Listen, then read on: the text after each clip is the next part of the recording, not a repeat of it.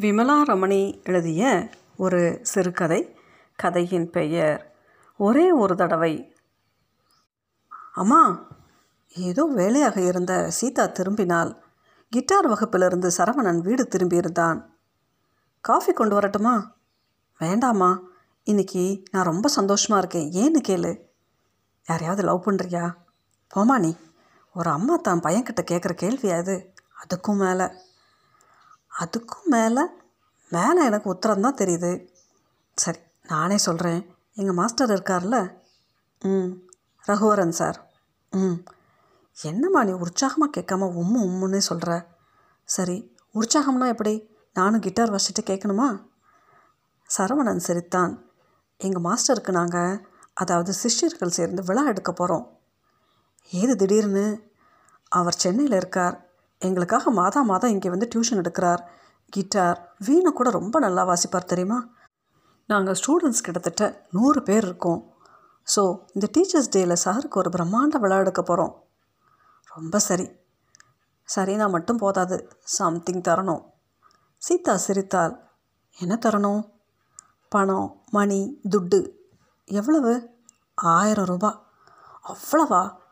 ஒரு வெள்ளி வீணை மினியேச்சர் சைஸில் ரெடி பண்ணி ஒரு கண்ணாடி கேஸில் வச்சு தரப்போகிறோம் ஸ்பான்சர்ஸ் கிடச்சா சாஃப்ட்வேர் கூட போடுவோம். எல்லாமே நாங்கள் சிஷ்ய கோடிகள் தான். சிஷ்ய கேடிகள் இல்லையே.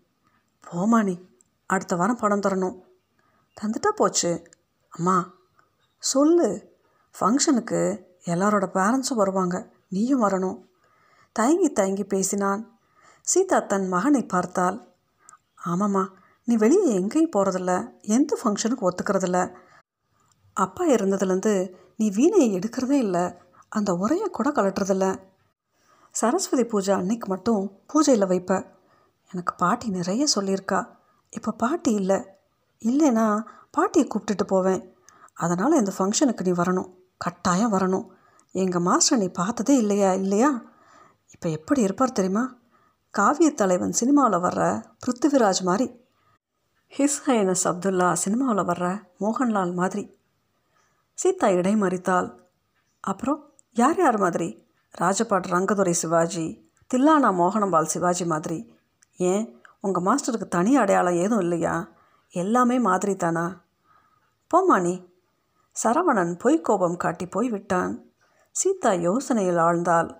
ரகுவரன் யார் மாதிரி? கட்டுக்குடுமையும் கழுத்தில் தங்கச் செயினும் நெற்றியில் விபூதி பட்டையுமாக அவன் அந்த ஊரில் அடியெடுத்து வைத்தபோதே சீதாவிற்கு ரகுவரனை தெரியும். நம்ம ஊருக்கு ரகுவரன் ஒரு சின்ன பையன் வந்திருக்கான். பாட்டு வாத்தியாரான் என்னம்மா பாடுறான் தெரியுமா? நல்ல குரல் வளம். வீணை வாசிக்க வேற தெரியுமா? கோவிலில் பாடினான். தஞ்சாவூர்லேருந்து சங்கீத கத்துண்டு வந்திருக்கான். நல்ல வித்வத். நல்ல பாடாந்திரம். ஏழை குடும்பம் பொழப்ப தேடி இங்கே வந்திருக்கான். அவன் அம்மா காலில் விழாத குறையா யாராவது டியூஷனுக்கு ஏற்பாடு பண்ணினா தேவலைன்னு அழுதா. நாங்கள் எல்லோரும் சேர்ந்து ஒரு முடிவுக்கு வந்துட்டோம். நம்ம ஸ்கூலில் தினமும் சாயங்காலம் ஒரு மணி நேரம் ரகுவரன் மியூசிக் டியூஷன் எடுப்பான். இஷ்டப்பட்டவா வரலாம். ஆரம்ப பாடம் அடுத்த பேட்ச் இப்படி பேட்ச் பிரித்து கற்று தருவான். சனி ஞாயிறு லீவு நாட்களில் காலையில் இருந்து சாயங்காலம் வர பாட்டு கிளாஸ் அந்தந்த வகுப்புக்கு ஏற்ற மாதிரி ஸ்டூடெண்ட்ஸ் வரலாம். இவள் தந்தை ஊருக்கு பெரிய மனுஷர் செல்வாக்கு உள்ளவர். ரகுவரன் வகுப்பு ஆரம்பமானது. பெண்களும் பையன்களுமாய் கிட்டத்தட்ட ஐம்பது பேர். கண்களில் நீர் மல்க ரகுவரனின் தாய் இவள் தந்தைக்கு நன்றி தெரிவித்தாள். நமஸ்கரித்தாள். இதெல்லாம் வேண்டாமா? பொன் குழந்தைகள் பழகிற இடம். ரகுவரனை பவ்யமாக நடந்துக்க சொல்லுங்கோ. அது போதும். உங்கள் பேருக்கு களங்கம் ஏற்படுத்த மாட்டான் என் புள்ள.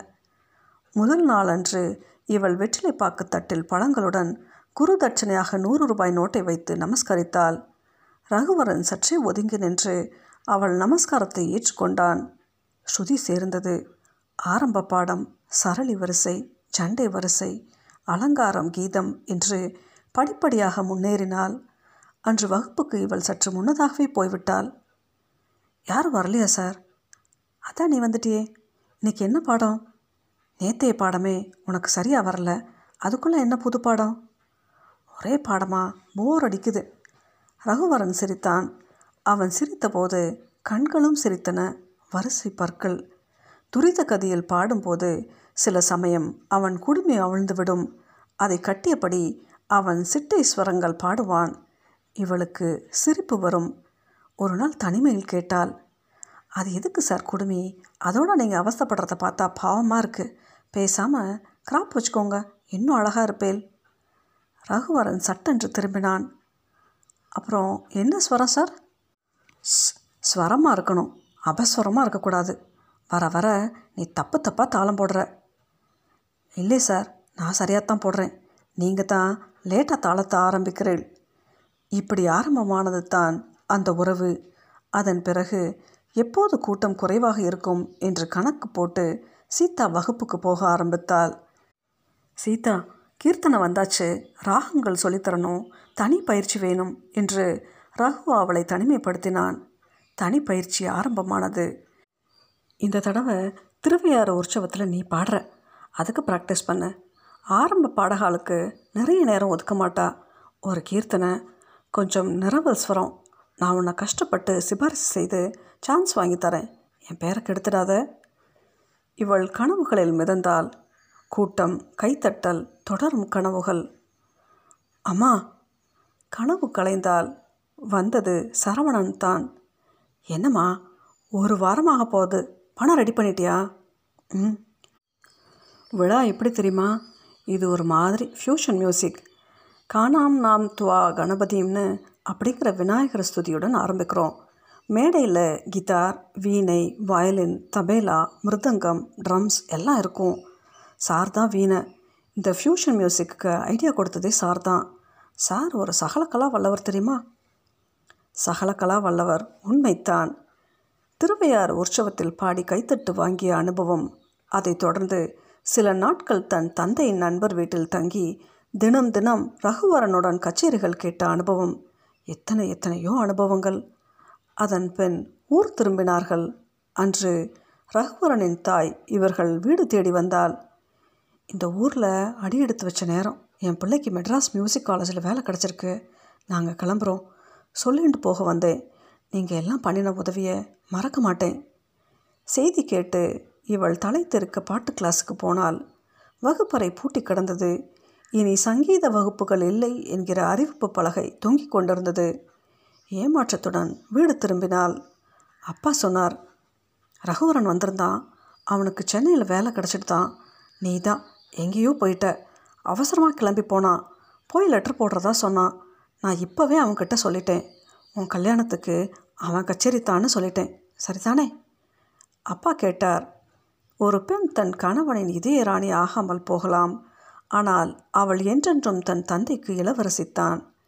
இவள் தலையாட்டினாள் இந்த ஆட்டத்துடன் தான் முதலிரவு அறைக்குள்ளும் நுழைந்தாள். இவளை பெண் பார்த்து சம்மதம் சொன்னான் விவேக். தாய்க்கு ஒரே பிள்ளை. திருமண நாளன்று ரகுவரனுக்கு டெல்லியில் கச்சேரி இருந்தது.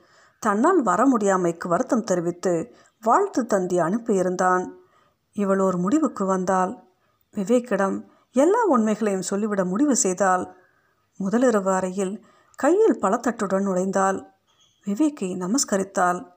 இதே போல முன்பும் ஒரு முறை பழத்தட்டுடன் ரகுவரனை நமஸ்கரித்தது நினைவுக்கு வந்தது. விவேக் இவளை எழுப்பி தன் அருகில் அமர செய்தான். கொஞ்சம் நோஞ்சனாக இருந்தான். அதிகம் படித்து விட்டால் இப்படித்தான் உடம்பு தேராது உன்கிட்ட ஒரு உண்மை சொல்லணும். விவேக் ஆரம்பித்தான். நானும் இவள் ஆரம்பித்தால். இரு முதல்ல நான் சொல்லிடுறேன். இவளுக்கு மகிழ்ச்சி. இவனிடமும் ரகசியம் இருக்கிறது. யாரையாவது லவ் பண்ணியிருப்பான். விவேக் ஆரம்பித்தான். நான் ஒரு ஹார்ட் பேஷண்ட் எனக்கு திருமணமே பண்ணக்கூடாதுன்னு டாக்டர் சொல்லியிருக்கார். இல்லற சுகத்தை அனுபவிச்சா நான் செத்துடுவேன்னு டாக்டர் சொன்னதையும் மீறி என் அம்மா சொல்ல சொல்ல கேட்காம இந்த கல்யாணத்தை நடத்தியிருக்கா? இது ஒரு தாயோட பேராசையா? பாசமா? எனக்கு தெரியல. நான் ஒரு பொம்மை. மரப்பாச்சி கல்யாணத்தில் பெண்ணுக்கு பக்கத்தில் இருக்கிற ஒரு பிரதிமை தான் என்னை ஏற்றாலும் புறக்கணித்தாலும் நான் எதுவும் சொல்ல மாட்டேன். இனிமே நீ சொல்ல வந்ததை சொல்லு. இவள் அவனை பார்த்தால் திருமணத்துக்கு பயந்து ஓடிய ஒருவன் திருமணத்தை எதிர்கொண்டு சாவை சந்திக்க தயாராக வந்த ஒருவன் இவள் ஆரம்பித்தால் நான் உண்மையை சொல்லிடுறேன். நான் ஒருத்தரை காதலிச்சேன். ஆரம்பத்தில் காதல் பரிசுத்தமாக தான் இருந்தது. ஆனால் ஒரு நாள் அழுக்கு பட்டெடுத்து அந்த அழுக்கு கருவா உருவா என் கர்ப்பத்தில்.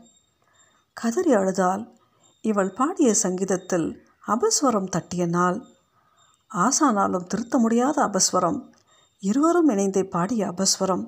அறுந்த வீணையிலிருந்து எழுந்த அபஸ்வரம் ஸ்ருதி கலைந்த தம்பூராவின் கர்ணகடூர ஓசை பேர் கெட்டுவிடக்கூடாது என்று இருவருமே கெட்டுப்போன நாள் கலங்கப்பட்டு போன நாள். யாரிடமும் பகிர்ந்து கொள்ளாத ரகசியம் ஏக காலத்தில் சங்கீதத்திலும் வாழ்விலும் தோற்றுப்போன அனுபவம். அழுதபடி தன் கதை முடிந்து நிமிர்ந்தாள்.